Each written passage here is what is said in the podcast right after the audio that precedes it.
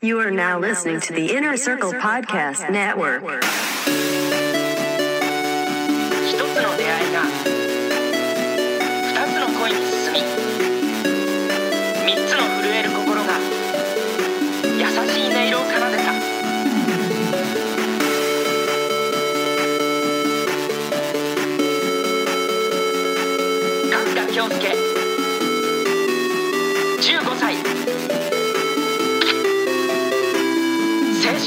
shot.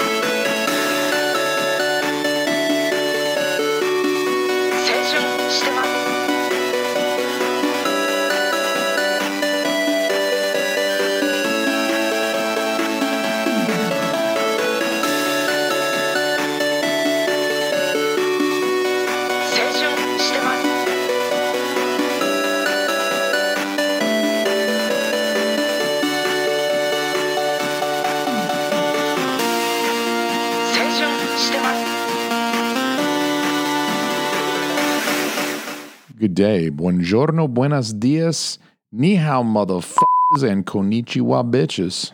I hope everybody felt included by that little bit of profanity.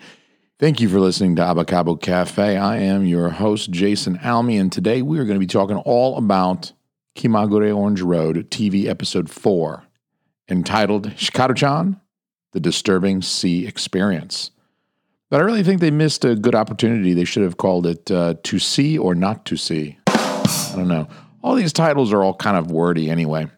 This episode originally aired April 27th of 1987. It was directed by Tamano Harumi and written by Tomita Sukehiro. And you can tell that uh, Terada Kenji took a week off. This really does feel like a little bit of a different episode. Um, it picks up immediately after the end of episode three. It gives you actually a little bit of a recap at the beginning. You're not going to need very many of those as we get a little deeper into the series. Because, like I said, this whole uh, continuity thing with the previous episode is eventually going to go bye bye. And we'll talk a little bit of, of more about that in a future episode. But this one picks up immediately after the end of episode three. We get a minute or so of this recap of what happened last week. Remember, they used to do that all the time back in the day. They used to have to recap a previous episode just in case people missed it. I mean, we didn't have Netflix and streaming services and stuff back then. So this is in large part due to the episodic nature of 80s TV. I mean, the, the episodic nature of television some decades ago was much more so than it is now. You you would not binge television back then. That was not a possibility.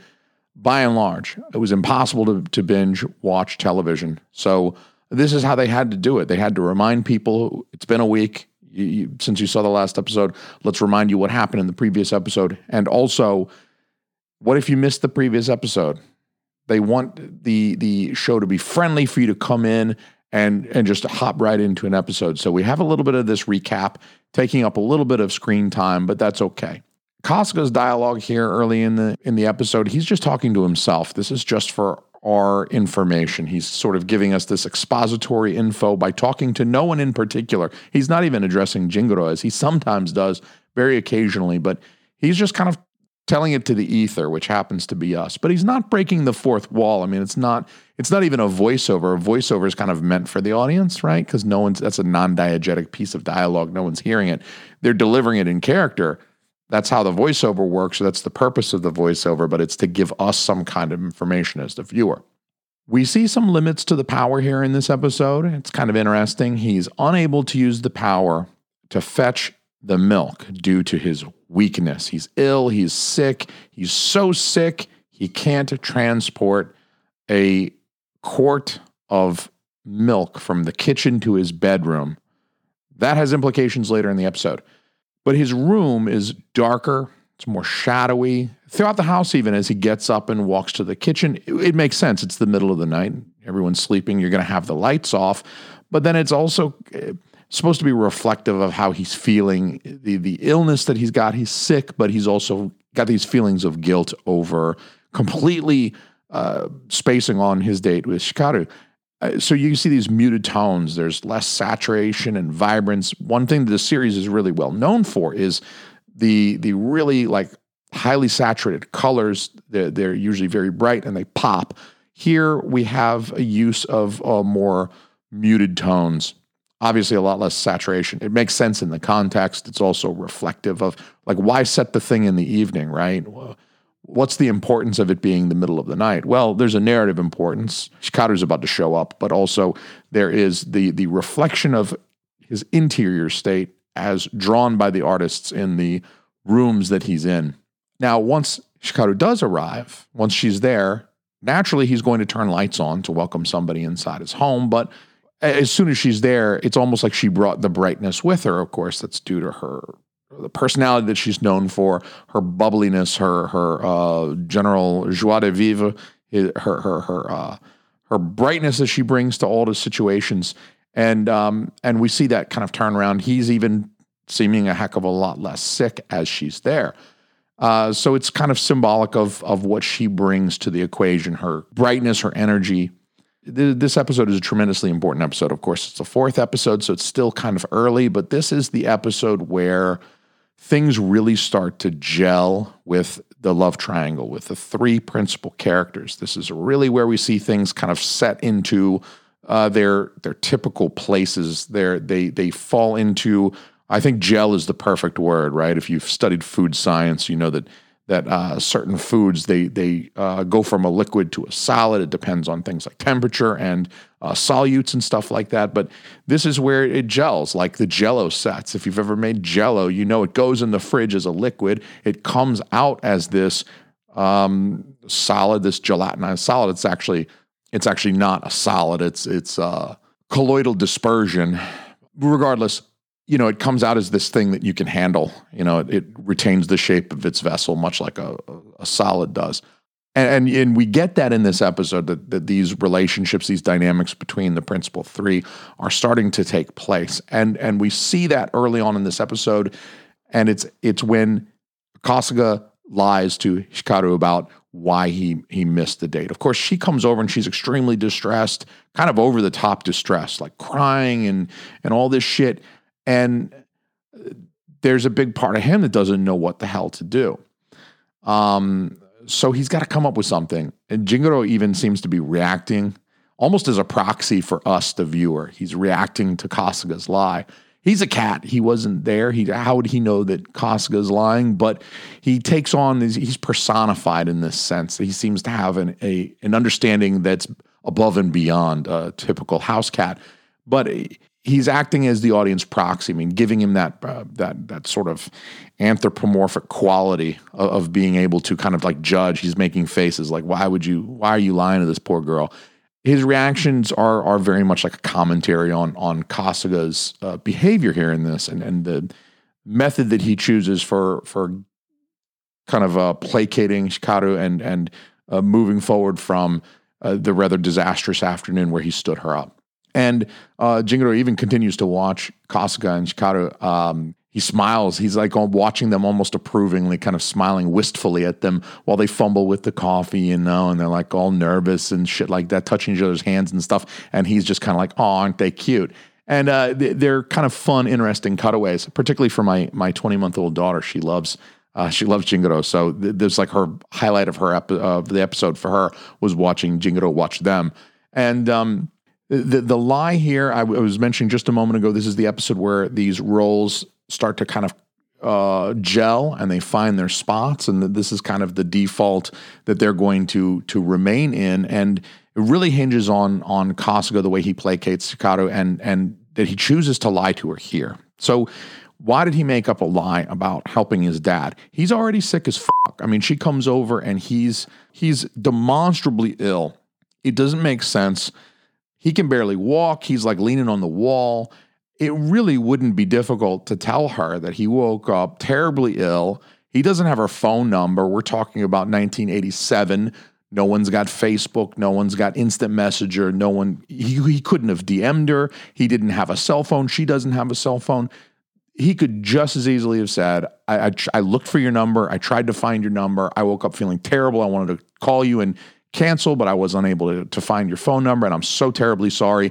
And that's still a lie, right? And I'm not I'm, I'm not trying to defend lying to one's spouse or or or significant other because it's entirely possible my, my my wife might listen to this. So it's not a good thing to lie, but it's closer to the truth to say that he's ill because he's ill at that moment. It's also um, understandable that he wouldn't be able to contact her in the same way that we're able to contact each other in 2021 with all of our modern um, conveniences and the internet. So it doesn't make any sense that he jettisons this ready made excuse for a lie which Ayukawa could easily expose. And I think that's another key to this episode is that the lie that he tells Hikaru-chan is that is one that Ayukawa could easily refute because he was spending time with her. So the lie hinges on Ayukawa being complicit. Um, but but really, you know, beyond this, giving up this ready-made excuse that's a smaller lie than I was helping my dad, because at least there's some elements of truth in the smaller lie. Why does he choose to lie at all? I mean, this is a key, this is a kind of a pivotal moment that we don't realize maybe the first few times we've viewed the show, but but if you've seen the show several times now, you probably understood that this is a pivotal moment for Kasuga because this is really the first time that he bullshits anybody over the course of the of the uh, of the TV series, but it's not going to be the last time. So he could have he could have been completely like 100% brutally honest. He could have said that he got he got there early, he got sidetracked. He might even mention that he uh, accidentally encountered Ayukawa there, that she was being accosted by punks, and then a kid fell into the pond and he rescued the kid. I mean, there's like legitimate reasons why he was waylaid from meeting her, and he could have been much more truthful in telling her that. It even could have been an opportunity for him to say that he preferred being with Ayukawa. I mean, he's very early on in his relationship with Hikaru, and it's hard to it's hard to watch this and not feel like he missed an opportunity to early on kind of nip things in the bud with Hikaru before things just get completely out of control. So there's the idea, I think, on the internet, and it's possibly even propagated by other episodes of this television show, that Kasuga is something of a coward. He is uh, just too pussy to tell Hikaru the truth here, that he lies out of convenience. And I think I think it's more than Kasuga being a coward. I think there are scenes throughout the television series that will corroborate the popular opinion that Kasuga is cowardly at times, that he maybe shrinks from responsibility a little bit. I mean, this is all typical behavior of a 15 year old boy, right? It, not saying any of us were any more noble at 15. That's how that's how you are when you're a kid, and that's how you learn. And and he does learn a lot of things the hard way, but I think it's not a, a matter of cowardice. I mean, it could be part of it. Inexperience could be part of it.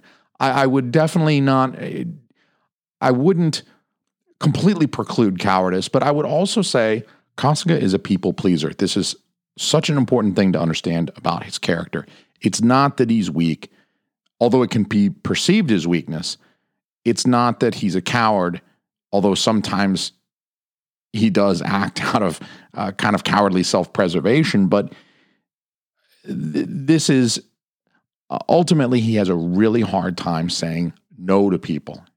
He really doesn't. I mean, that's why anytime Hikaru chan wants something from him, she shows up at his house crying that night. And he, of course, he lets her in. Here's some coffee. What's going on? Let me talk to you. Let me try to, because he, he feels intense guilt that she's crying. She's in this uh, emotional duress, this state, and he's the cause because he stood her up.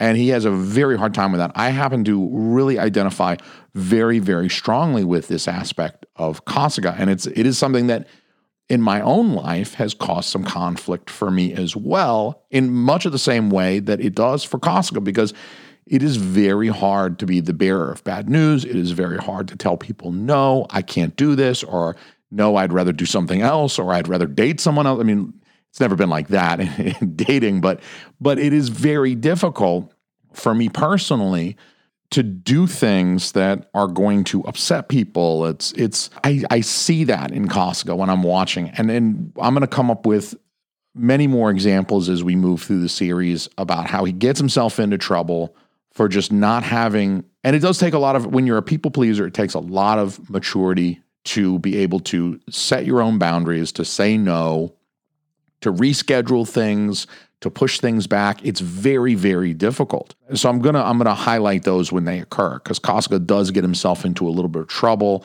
I mean, this is why he tells Hikaru that lie.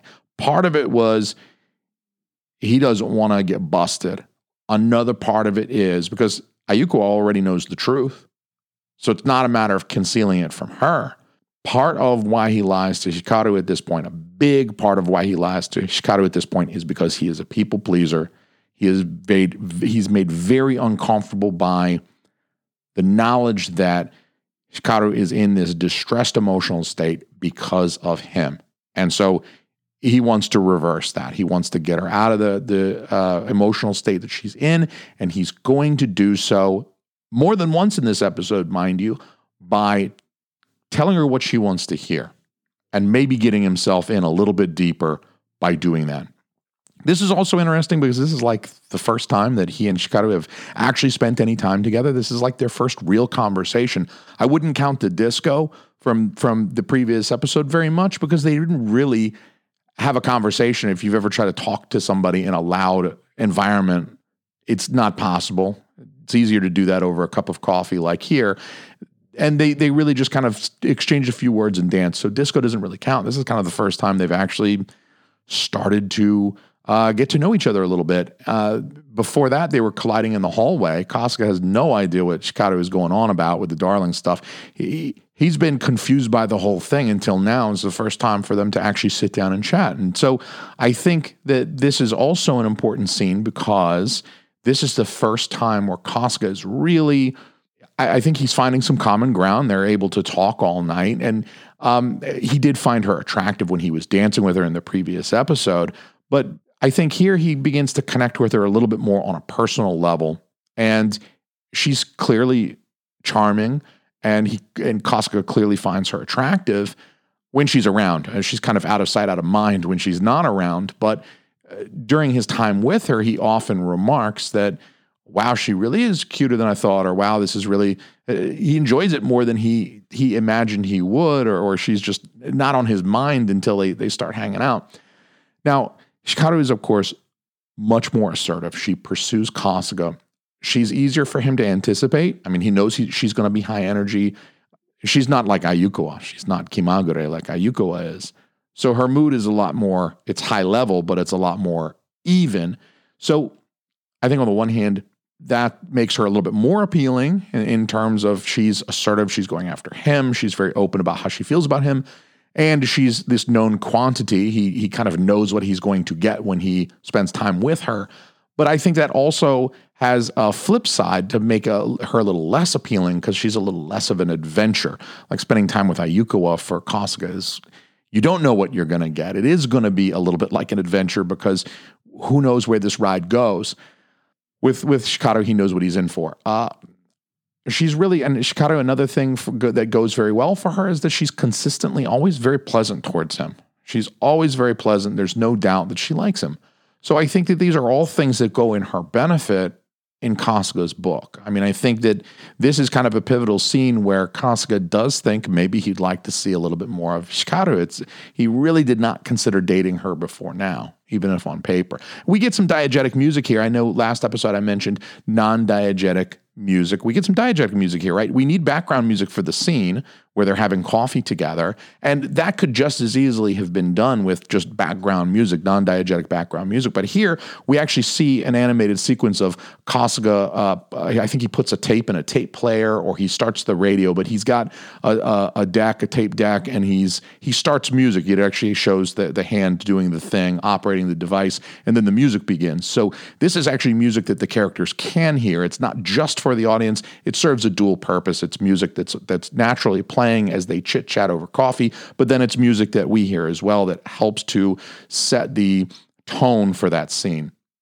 And despite his attraction to Hikaru that I that I just mentioned, and as well as the opportunity after they're served coffee, everybody goes to sleep. Even Jingoro got tired of chaperoning and he passes out. Kasuga doesn't lay a finger on Hikaru.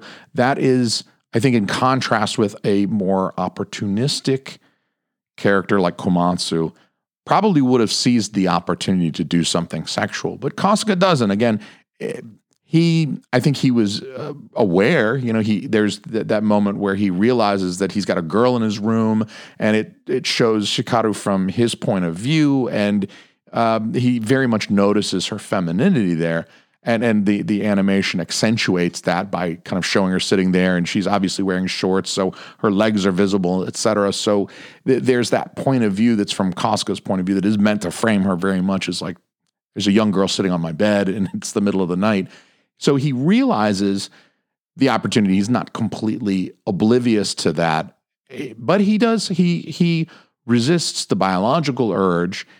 He either knows that he's not that into Hikaru and he doesn't want to take advantage, knowing that he's he'd really prefer Ayukawa, or he's adhering to social mores that discourage sexual activity for minors. He's being a good boy, basically, or he doesn't want Ayukawa to find out that he did something sexual with Hikaru, which means he's a pleasure delayer. Or maybe some combination of the three. Probably it's some complex combination of the three that prevents him from making any type of sexual moves on Hikaru here. And so he's sort of delaying the pleasure a little bit. And I think that's an important aspect of his characterization that comes here too. Like he had a chance. This is probably one of the better chances he's going to get for the duration of the television show, and yet he does not capitalize.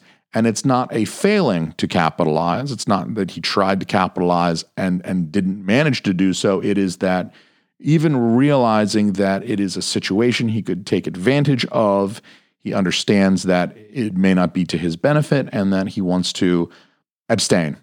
And again, I have to wonder WTF are the GD parents Kasuga's dad is supposedly out working. My pet theory is that he's boning the dentist. We'll get to that in a later episode, but I think I think Takashi's out there like uh, wining and dining and possibly 69 and with that dentist. But Hikaru's parents, I mean, she's got a mom and a dad. We see, well, we hear them later in the in the series, and she speaks about her dad in the uh, movie Anohi. But the the the fact is, uh, your kid who is barely a teenager. What is Hikaru in this in this episode. Is she 13? Is she 14?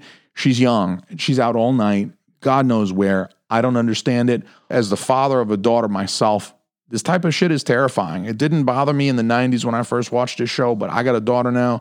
I imagine she's 14 and she's staying out all night. I'm killing somebody. So I'm going to get a charge for something.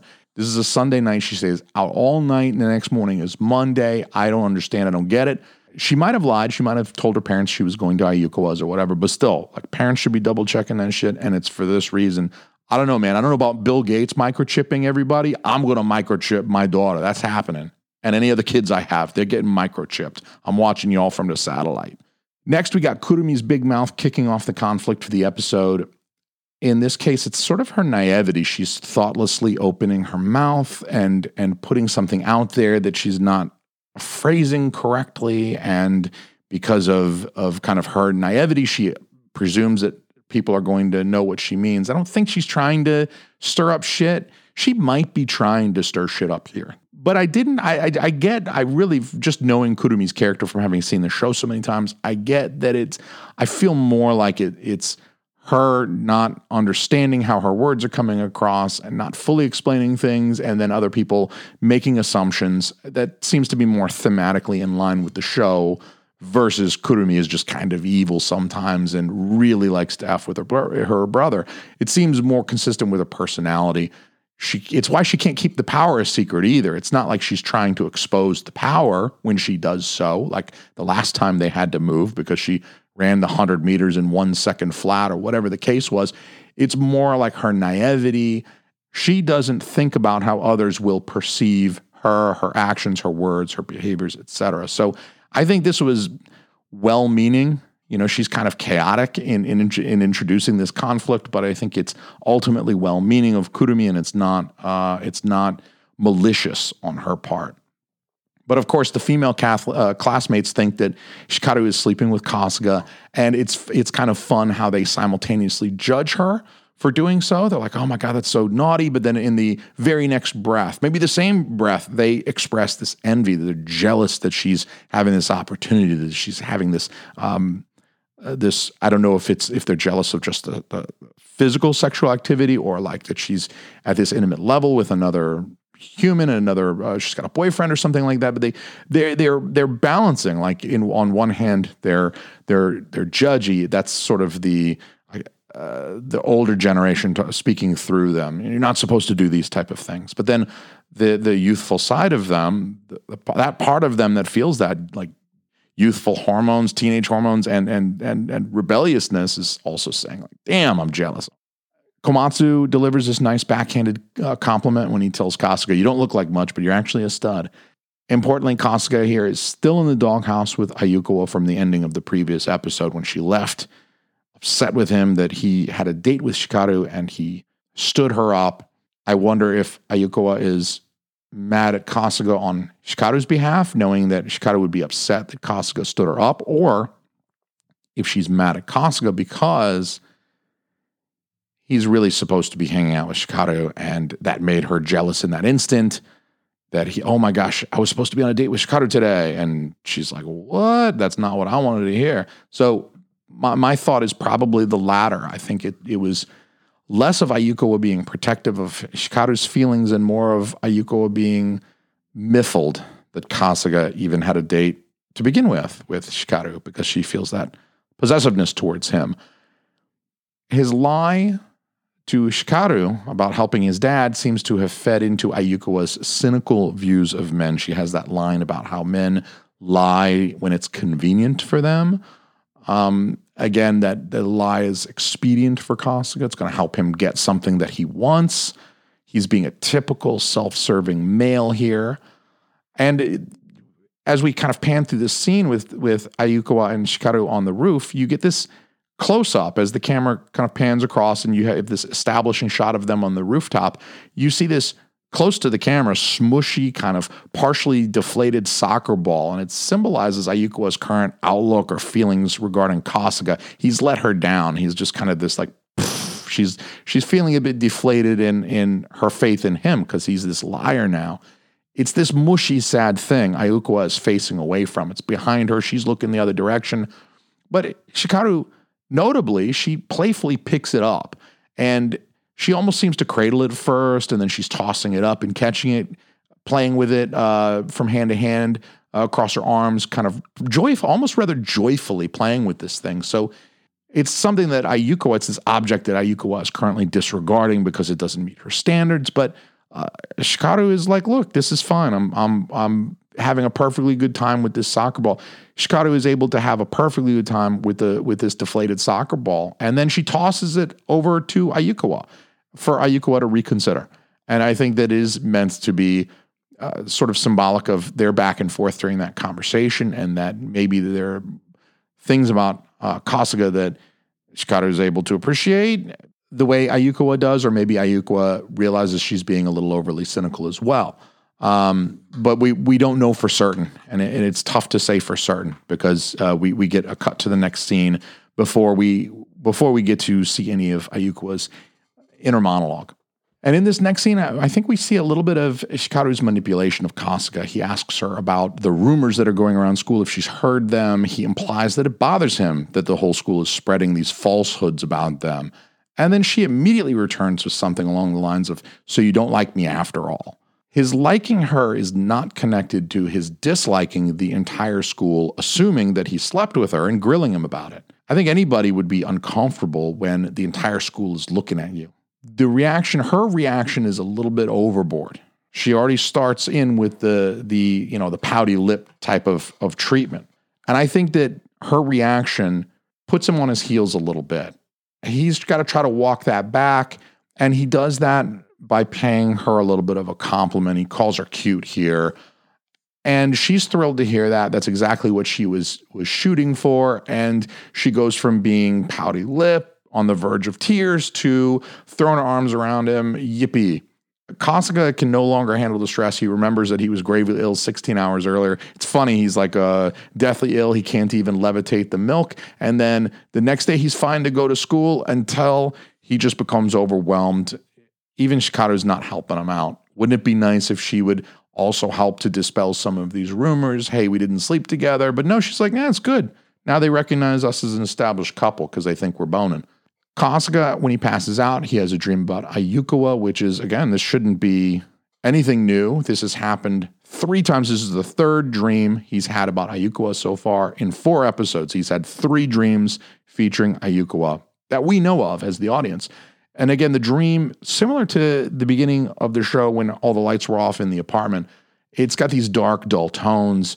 Lots of blues and grays are predominant because he and Ayukawa are wearing their school uniforms, which are like charcoal and gray, and then there's the, the the dark kind of navy blue background, and it just feels all foreboding. And I think that's that is the the animation expressing. Animation is just a really great media for. It's a great medium for this level of expressiveness. This is where the visuals mirror what the character is feeling and experiencing. There's no background detail in the dream, of course. It's just this kind of this um, really dark skyscape and this kind of dark ground or floor. It sort of denies the sense of realism. It doesn't place them in any specific location like a, a home or Abakabu or school or anything like that. They're just kind of like in his subconscious. And so the obvious context of the dream is that he's worried that Ayukawa also believes that he slept with Hikaru. But also, as a product of uh, Kasuga's own subconscious, this dream has uh, to function as his own reassurance. He's he's sort of reassuring himself vis-a-vis the dream. The dream ends with him explaining things. Wait, Ayukawa, let me explain, and then they embrace at the end of the dream, just prior to him waking up, which implies that she's not out of his reach if he could just get her to listen, and that's going to inform his next tactic, his next move in this in this episode. Manami kind of almost Deus Ex Machina like solves Kasuga's rumor concerns. Somehow she's just able to address a large portion of the student body and explain, and everything's okay now. She sort of hand waves that particular um, conflict of this episode away, and, and, that's why I say it's sort of Deus Ex Machina like. Kurumi uh, uses the power to force Kasuga to drink the egg sake after he's I guess he's made it home somehow. He's ill, he's in bed, and he's worse than before. He's worse than the day before because he went to school or whatever. And he, had to face all the stress and stuff of the whole school thinking that he boned somebody. And in, in my opinion, Kurumi here using the power to force Kasuga, force this egg sake down Kasuga's throat is an excellent use of the power in this show, in my opinion, because in this episode, throughout this episode, the power is there, it's prevalent, but it doesn't create nor does it solve any of the conflicts of this episode. Uh, unlike later episodes, the, the conflict in, in some later episodes wouldn't be possible without the power, or the resolution wouldn't be possible without the power. Here, you could take the power completely out of this episode and still have a very similar episode. So I, I like that the power here is like the 80s music or the aesthetic that makes uh, Orange Road so great. It's a nice embellishment, but it's not necessary. I mean, they could have held him down, the two of them, and plugged his nose and just dumped the egg sake in him if they wanted to go that route and and not have the powers. This to me is a good. It, it like adds to the vibe without dominating too much. And we, we will have stories later in the in the series that lean on the power much more. But but this one I think is nice. It's it, they found the right balance in this episode with the power. Kasuga, of course, does manage to call Ayukawa on the phone, and we get a kind of rare peek. Uh, this is at least an early peek into her her living space. I think we got an epi- uh, with I think we got a moment in um, maybe episode two where she's going to light a cigarette, but you don't see very much of her room. She's just kind of sitting on the bed. You get to see a little bit of the background. You don't get a lot of detail. Here, you get to see her even talking to uh, her teddy bear. For Christ's sake, it's not the room of a delinquent, right? So Kasuga, just like in his dream, he does finally get the chance to explain to Ayukawa. He, d- he gets the chance to say what's on his mind, but it doesn't go like his dream. She hangs up on him, in fact. So I think what he's learning here, the lesson for him to take away is that excuses aren't the way to go. Ayuko is not about to hear the excuses. She don't want to hear it. Here, Kasuga is uh, having a coffee with Hikaru the next day, apparently, and she and, and Kasuga actually seemed to bond a little bit over over Ayukawa of all things. Uh, Hikaru has this recollection of uh, young Ayukawa getting her pendant back from this bully kid. And she holds the pendant out, and you notice that it's uh, heart shaped, and that, uh, like many hearts, it's red. It's it's it's colored red.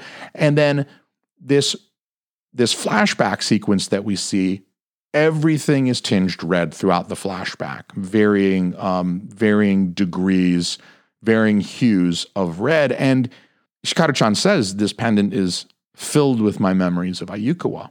And it's almost as if we're viewing the the memory through the through the pendant. I mean, it's it so the, the the color of the recollection, the color of the pendant are very much connected, and that's a, the artistic choice that they made for this recollection is to to connect it with this physical item that in in Hikaru's life is connected with this memory and with Ayukawa, and the reason that she admires Ayukawa so much and uh, despite Kasuga being still pretty ill, he's able to um, lift a steamroller, I don't know, a large piece of construction equipment when Ayuko is being accosted by these two dudes, as if she hasn't proven in two previous episodes that she can handle a couple of guys. She's just going to like roundhouse kick them to the face and she would be fine. But I think importantly, early in the episode, he's too sick to get the milk. He's got to actually get up and physically get it. He can't levitate a quart of milk.